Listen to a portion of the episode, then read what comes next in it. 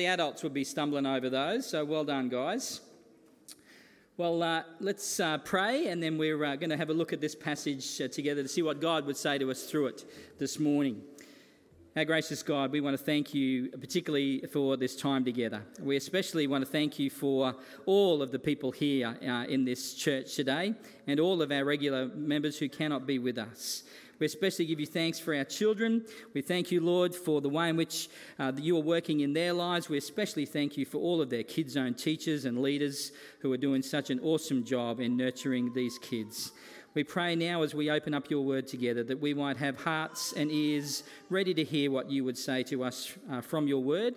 We know that you are the only God, the one true God, and that your word is truth. So help us to receive it like that today, for we ask it in Jesus' name. Amen. All right, well, we are. We're, uh, we come this morning to the last in our series in Philippians, in the, uh, the Paul's letter to the Philippians. Uh, right there at the end of chapter 4. And uh, have you enjoyed this series, by the way, folks? Have you been here? You've been here for, for uh, throughout the the, uh, the, whole series. I trust that God has actually really encouraged you and blessed you uh, through this. Today, we're going to be focusing on just the first uh, four verses, verses 10 through to 13. If you wanted me to preach the whole, uh, the rest of the chapter today, have you got about three hours? No? Okay, well, we'll just focus on these, on these four verses. And the, uh, the title of my message today is A Contentment That Brings Joy. But before we start, I need some volunteers. So I need, actually, I need uh, four children uh, who are not allergic to dairy or, you know, they're, they're able to eat chocolate. All right? Okay, let me see. Let me have a bit of a look around here. All right. Caleb, would you like to come up? Yes. James? Where have we got? Have we got any down here? One there, right there, and yep, that's, it, that's, that's right. Yep, Cheryl, you're holding up his hand. That's it. Come on up. Up, up you come, Caleb. That's it. Four. I've got four. Awesome. Terrific. All right, now. I'm going to hide that one. All right. Now, come and stand over here, guys, please. Come and stand over here. That's it. Spread out a bit so people can see you well. All right. Can I just have that um, microphone again, please, Janine? Sorry, sorry to be a pain. Terrific. Thank you. All right, just be easy to use this one. All right, how about you? Uh, welcome, guy. Well, welcome. It's good to have you here. Would you like to? I, I've picked all boys, haven't I? Oops. Girls, you'll need to come and see me after the service, okay? All right? Okay. Would you like to tell everyone what your name is, please? Caleb, Eli, James, Callan. All right. Welcome them all. Yes, good to have you here. Now, I have got something very, very special for you today. Do you like chocolate? How much do you like chocolate? Uh, You don't know. You don't really. uh, You have no idea how much you like chocolate. Well, if I was to give you this, yes, would you like to take that? Yeah, you would. Oh, okay. Oh, good. Awesome. So, are you really ha- happy with that chocolate? yes. On a scale of 1 to 10, 1 being the lowest and 10 being the highest, how happy are you with that chocolate right now? Nine. A 9. Awesome. Okay. All right. Hmm. Okay, Eli. Would you like to receive this chocolate? How much do you like chocolate? A lot. You like chocolate a lot. So, for you, on a scale of 1 to 10, 1 being the lowest and 10 being the highest, how happy are you now with that chocolate? Nine. A 9 as well. Yes? So, we haven't hit the 10 yet, have we? All right. James. What? Would you like, do you, do you like chocolate? You sure you like chocolate? How much do you like chocolate? Quite a bit. Quite a bit. Would you like to have this chocolate? And what about you? On a scale of 1 to 10, how happy are you now with that chocolate? Nine. A 9. Right, we still do. Callan. I seem to have run out of those little bars of chocolate. Hey, it doesn't feel so good. Well, Callan, actually, I've got one bar left, actually. Shh. Callan, would you like to? Do you, how much do you like chocolate? Ten. A 10, yes? It dep- well, it's plain chocolate. All right, now. So you're happy? To, you're happy with that chocolate? Yes? Yeah? You don't want to swap it for any of these other chocolates? No? No? What about you guys? How ha- now, on a scale of 1 to 10, how happy are you now with that chocolate? Two. Two. One.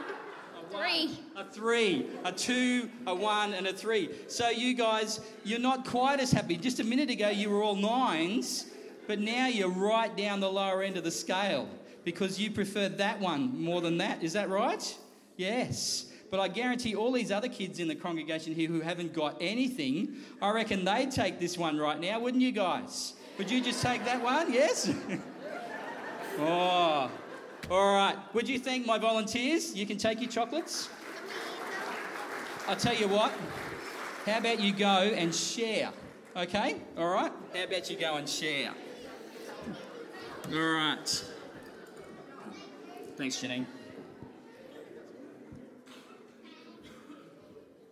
You know, what we've just seen really is a picture of, our, of us in our lives today because we ourselves often lack contentment, don't we? We ourselves often lack contentment in life. Let me ask you this on a scale of 1 to 10 how content are you with your life right now? A 10, awesome. I'm pleased to hear that.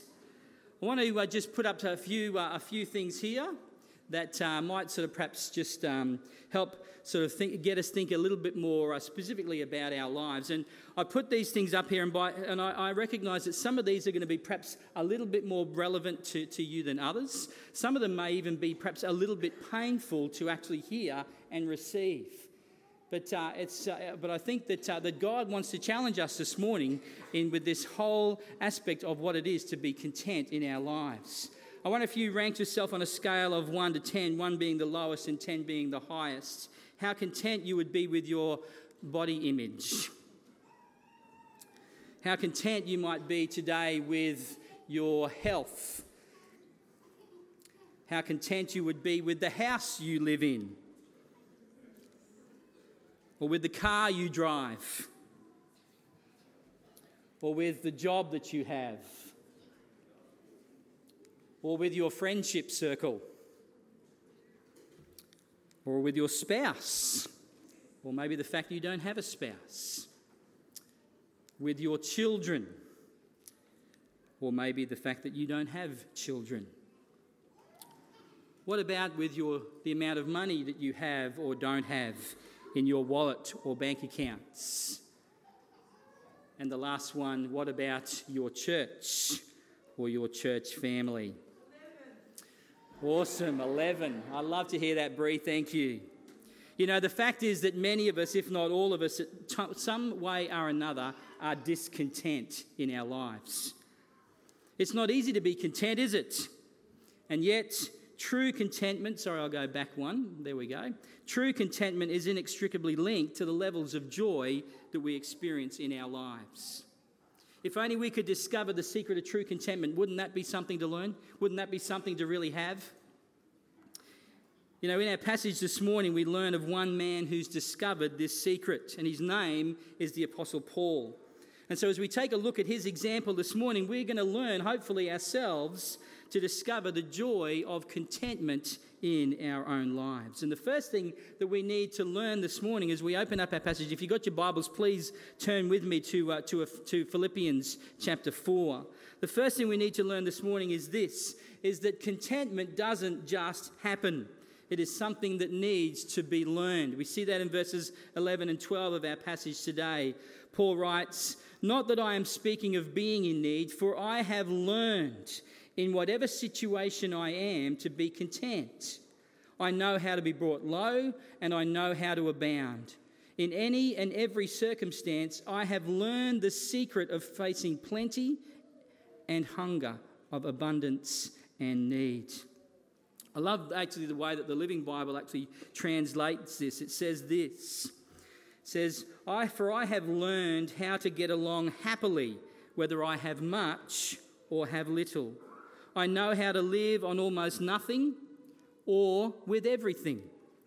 I have learned the secret of contentment in every situation, whether it be with a full stomach or hunger, with plenty or want. wonderful thing that the Apostle Paul has learned here. Was is it a lesson that you would like to learn today? Is it a lesson, do you think, that we all need to learn in our lives today? Yeah, we do, don't we? Very much so. Well, the secret this morning uh, is shared with us in this passage. I want to share with you four things, hopefully, that will help us to discover how to learn to be more content in our lives and therefore to find a real deep joy in our lives as well. So, we're going to go through four points. If you've got your sermon notes too that you might have picked up from the foyer, by the way, the words in red are the answers, okay? I've, I've put them in red for you so they're really easy to, uh, to follow along. All right, so the first point we need to know this morning is that contentment is learned by recognizing that God is in control of every circumstance we find ourselves in and that He is good in every way. We see that in verse 10 of our passage. Paul writes, I rejoiced in the Lord greatly that now at length you have revived your concern for me. It's interesting here that uh, we need to remind ourselves afresh of Paul's circumstances. Remember, where is Paul? Where is he currently as he writes this letter? Can you remember? He's in prison, isn't he? He's in prison. Prison's not a very nice place to be in. In fact, Paul, we know, is, is, is not only in prison, but he is chained 24 hours a day, seven days a week to a Roman guard. He has no freedom whatsoever and he's awaiting trial before Caesar there in Rome in the first century. And there's every likelihood that this trial may result in him being executed. So Paul's circumstances are not are something that we wouldn't consider to be particularly good today. In fact, we might say that Paul's circumstances and Paul's life at that stage really stinks. Yeah? Yes.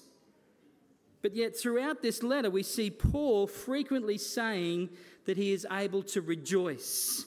In fact, that he's experiencing great joy. He says, I rejoiced in the Lord greatly, greatly, exceedingly. My joy is overflowing.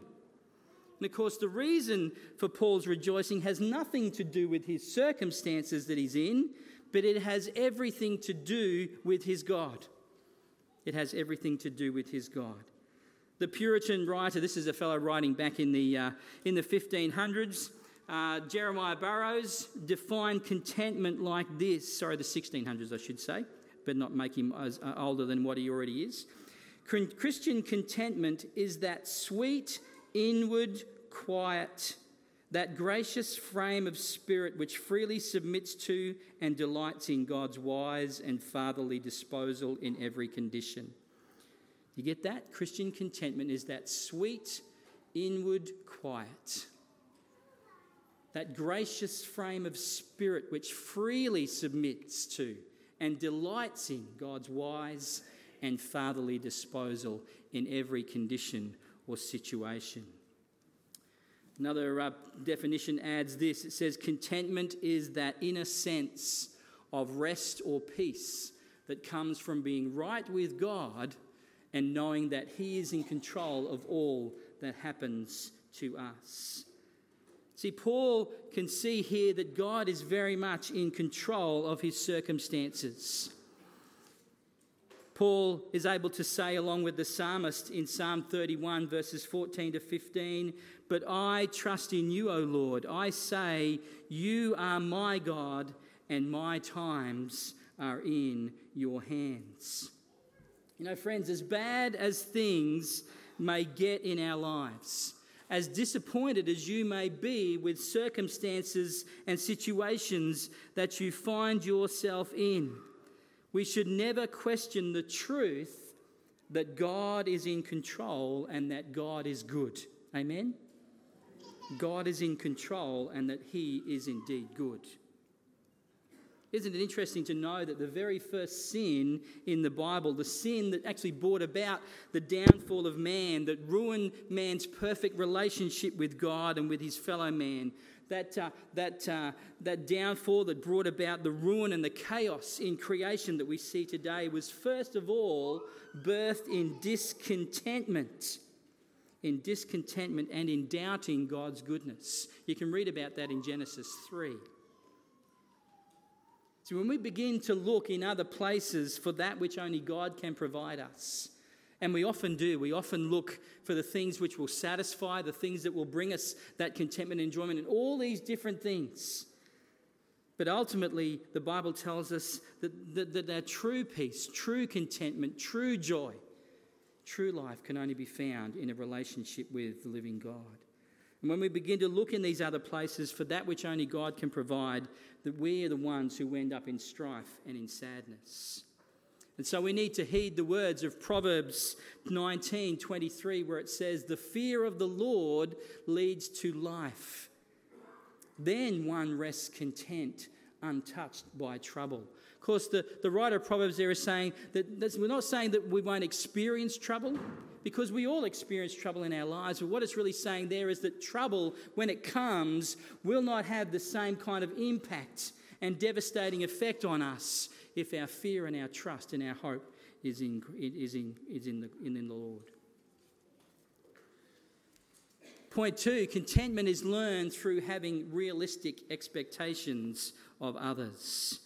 Paul writes here that he rejoiced greatly in the Lord that now at length you, speaking of the Philippian believers, have revived your concern for me. You were indeed concerned for me, but you had no opportunity. See, Paul is expressing his gratitude for the gift that these believers in Philippi had sent to him through this fellow Epaphroditus. If you go a bit further on in the chapter, in verses 18 and 19, it says this For I have received full payment and more. I am well supplied, having received from Epaphroditus the gifts that you sent. These gifts were a fragrant offering, in fact, a sacrifice acceptable and pleasing not only to Paul, but more so to God these people had sought to bless Paul. But you know, it had been 10 years.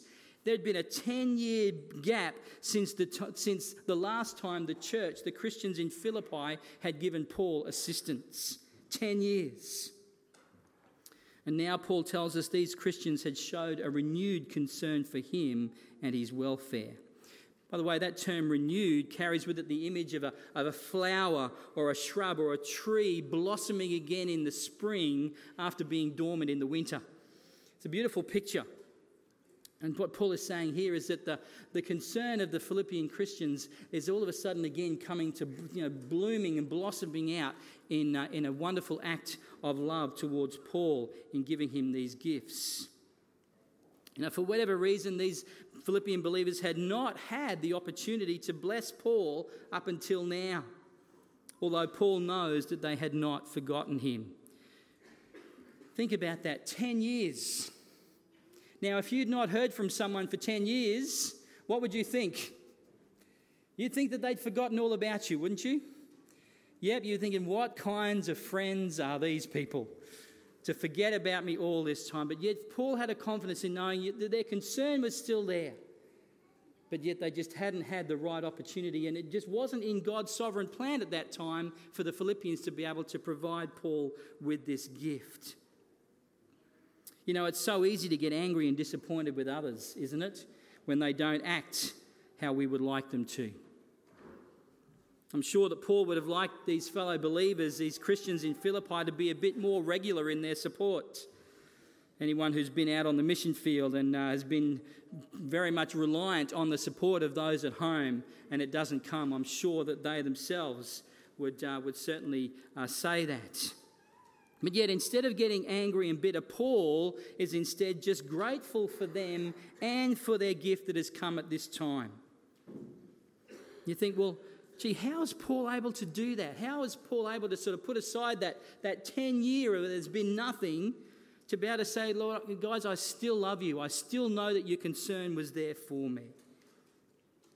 How was Paul able to do it? It's because of what he's already learned in, in point one of our message this morning that God is indeed sovereignly in control.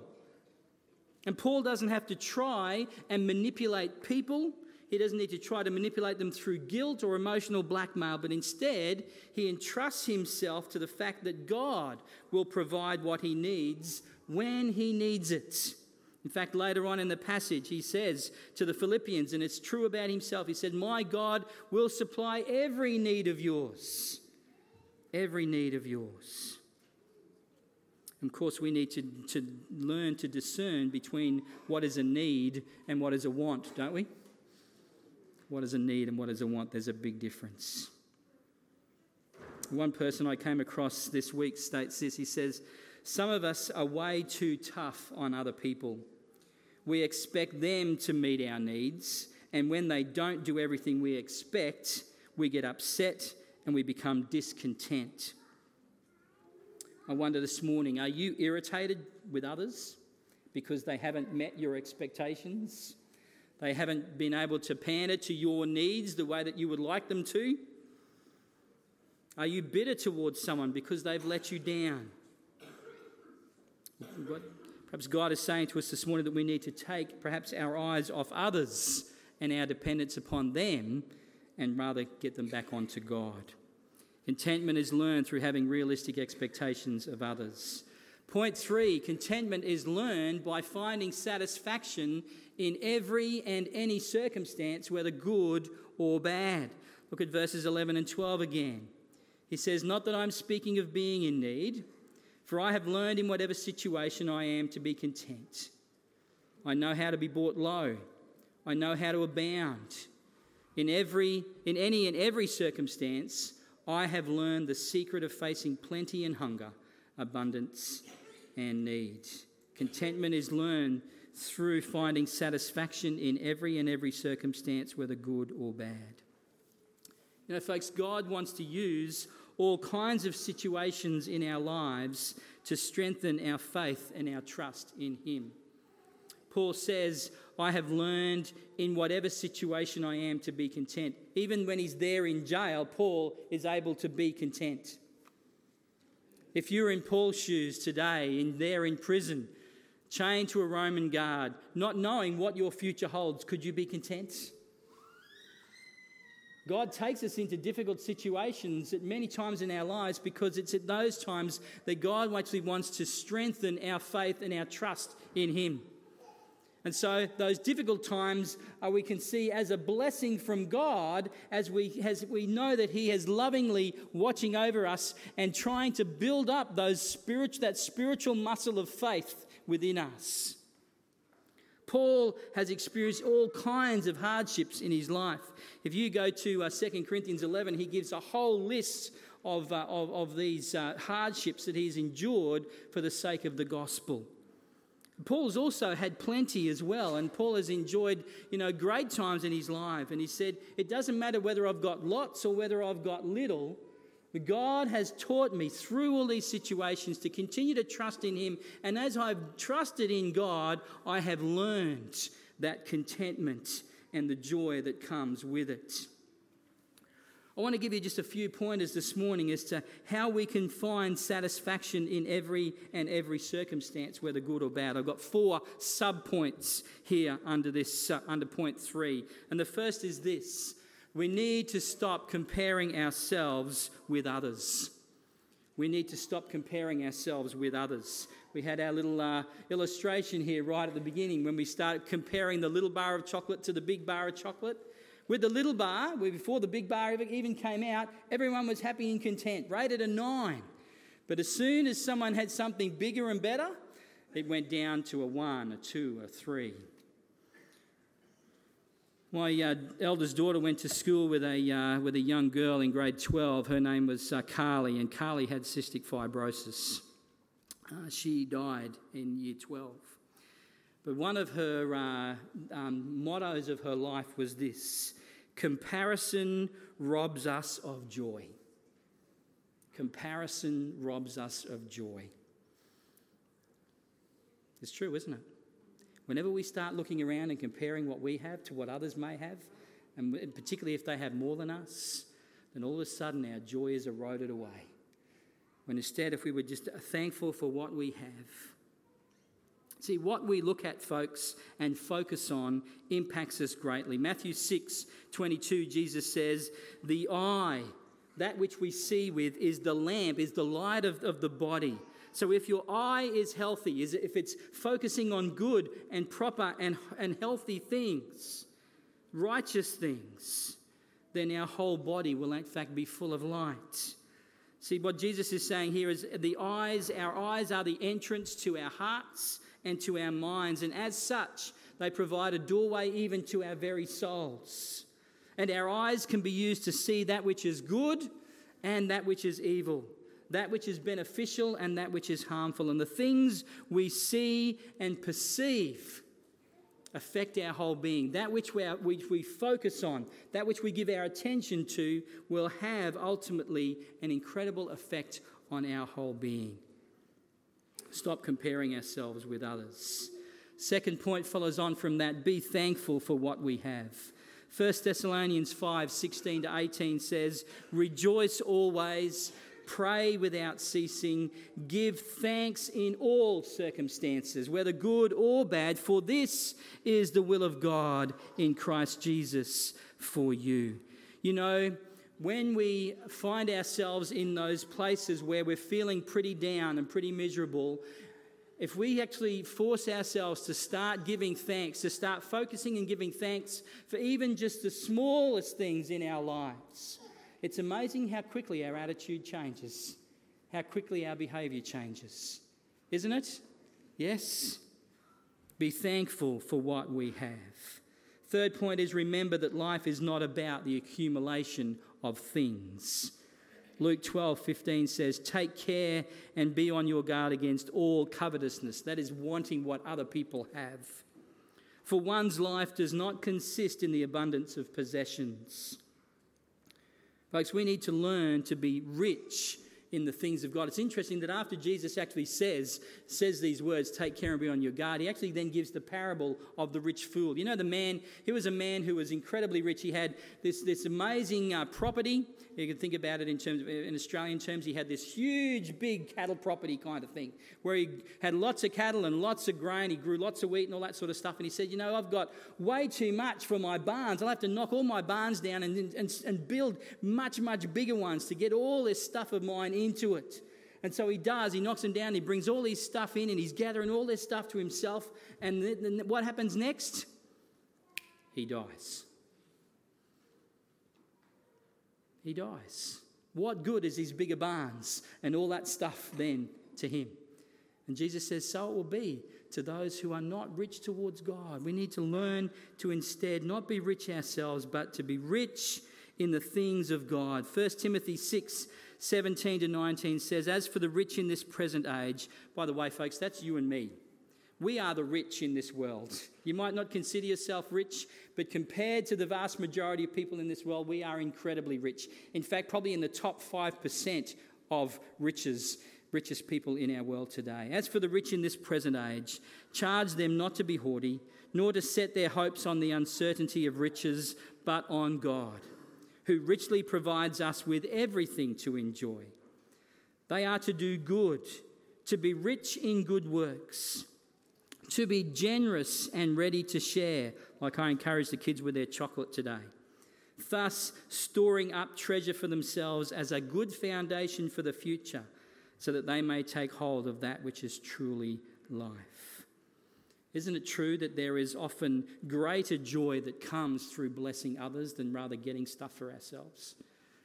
Have you ever done that? Have you ever sort of just given liberally to, to, to another person and, and known that sense of, gee, that felt good to bless others? Yeah. Remember that life's not about the accumulation of things or stuff. Lastly, we need to focus. Uh, there was the, the Bible verse there from 2 Corinthians 4 focus on what will last forever. And finally, focus on what. Oh, I missed the point, didn't I? Go back. There we go. Right? Can you bring that slide up for me, please, guys? 2 Corinthians 4 17 to 18 says, Focus on that which will last forever. For this light momentary affliction, by the way, this is our lives. Our lives are often seen as you know, very difficult in our world today. We have all kinds of challenges, all kinds of hardships. But the writer of 2 Corinthians, again, the Apostle Paul says this For this light, momentary affliction, as we, as we go through this world, as we suffer with these things, but as we continually have our focus on God, it prepares us for an eternal weight of glory beyond all comparison. As we look not to the things that are seen, but to the things that are unseen. For the things that are seen are transient, but the things that are unseen are eternal. We need to have our focus on that which is of utmost significance and importance. That which is eternal, that which will actually outlast the things of this world. This week, uh, the soccer club is uh, mourning the death of one of the, uh, a 19 year old boy from, from, from uh, the, uh, he's one of the players in our soccer club in the senior teams. 19 years of age. I'm sure he felt, thought he had the whole world at his feet. He had his whole life ahead of him. Folks, we, none of us know when our life will, will, will end, when it will be cut short. None of us do.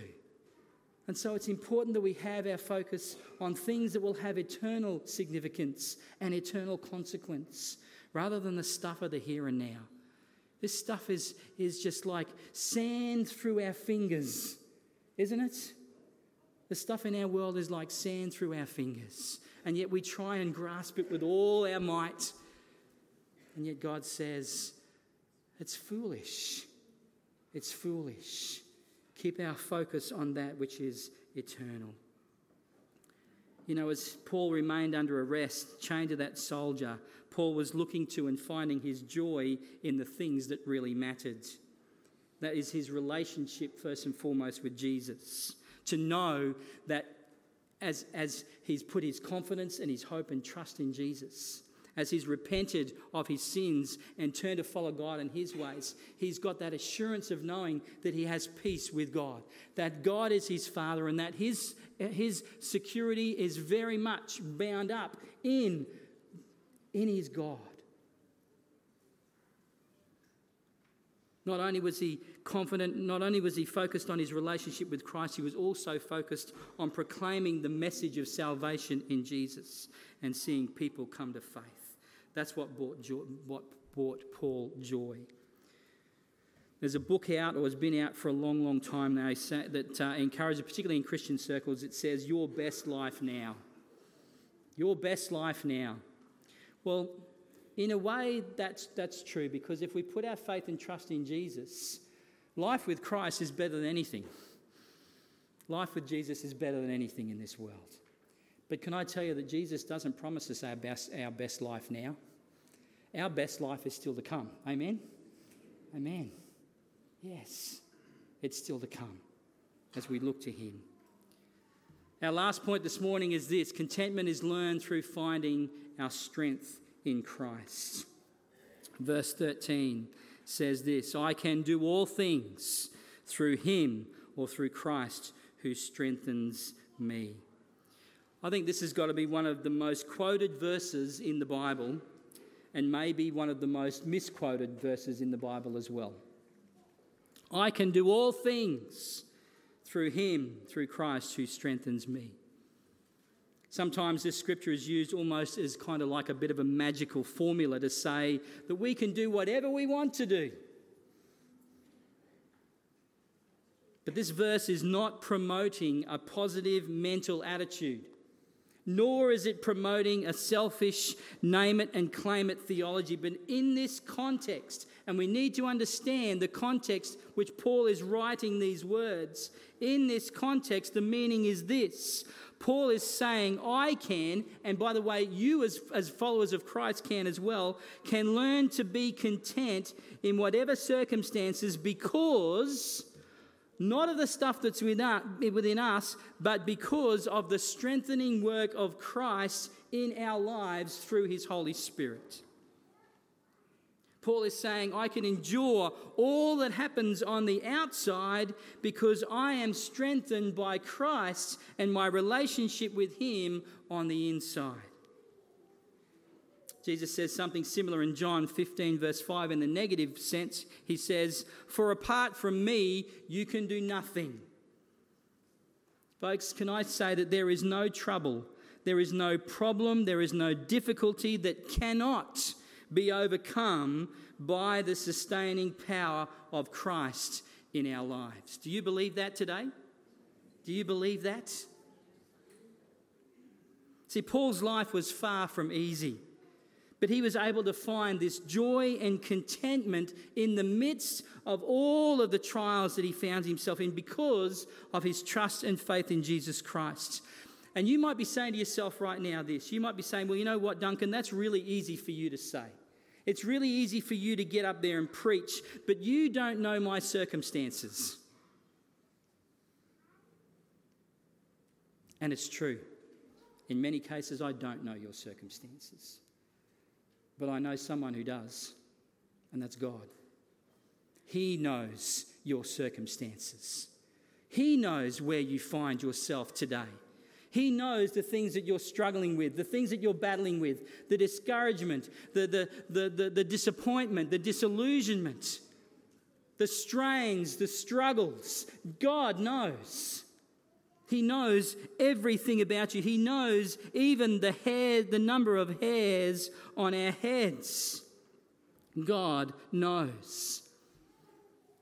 And God's word says to us today through the Apostle Paul these words that in every and every circumstance we can learn to be content. But only as we look to Christ and as Jesus does that strengthening work in us and through us. If you truly put your hope and trust in Jesus, that is, if you seek to turn from your own selfish and sinful ways and follow Him. If you seek not only to do that, but if you seek to, to, to, to trust Him, if you continue to look to Him in, in the, with the strength that He gives you, He will not fail you. I ask, I, I, in fact, I challenge you today to put Jesus to the test if you truly seek to walk in his ways as, as, as is given to us in the word of God, as we seek to walk in his ways, as we seek to turn away from our own selfishness, our own self uh, self focused lives, as we look to him, God says that he will indeed strengthen us so that we will be able to, to endure and find contentment in all of life.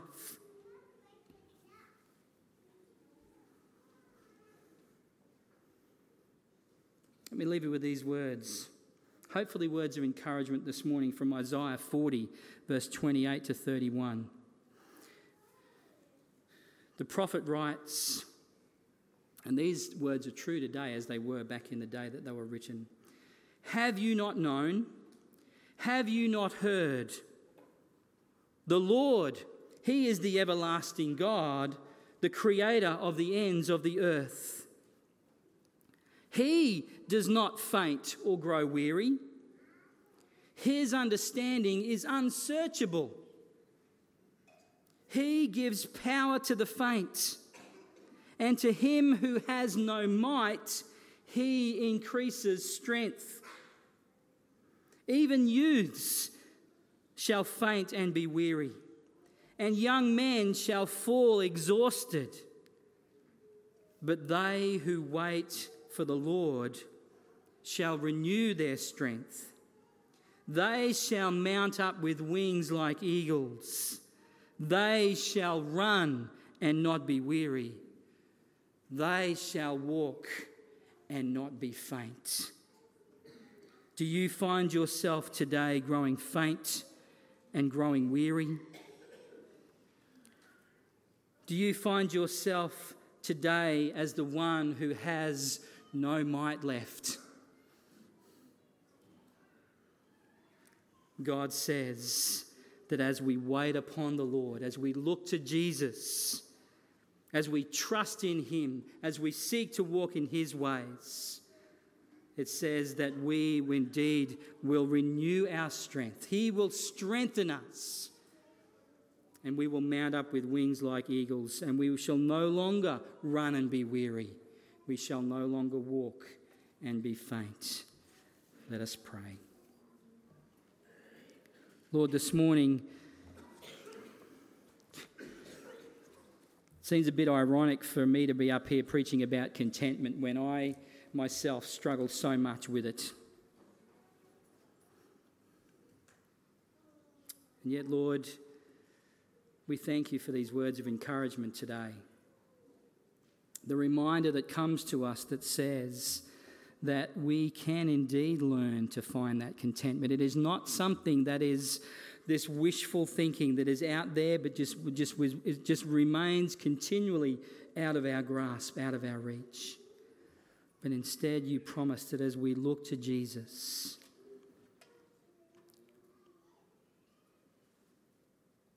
as we look to Him, Lord, as we trust in you, as we remember that you are the sovereign God over all things. Lord, as we remember that, that we are to be reminded not to put our hope in others but in you. Lord, as we're reminded today, not only that, but we are to, to remember to, to keep looking to that which is of most importance in our lives. Lord, the Lord Jesus, He's the most important. I pray that every one of us will go from this room today with that confidence in our hearts that there is no one like Jesus.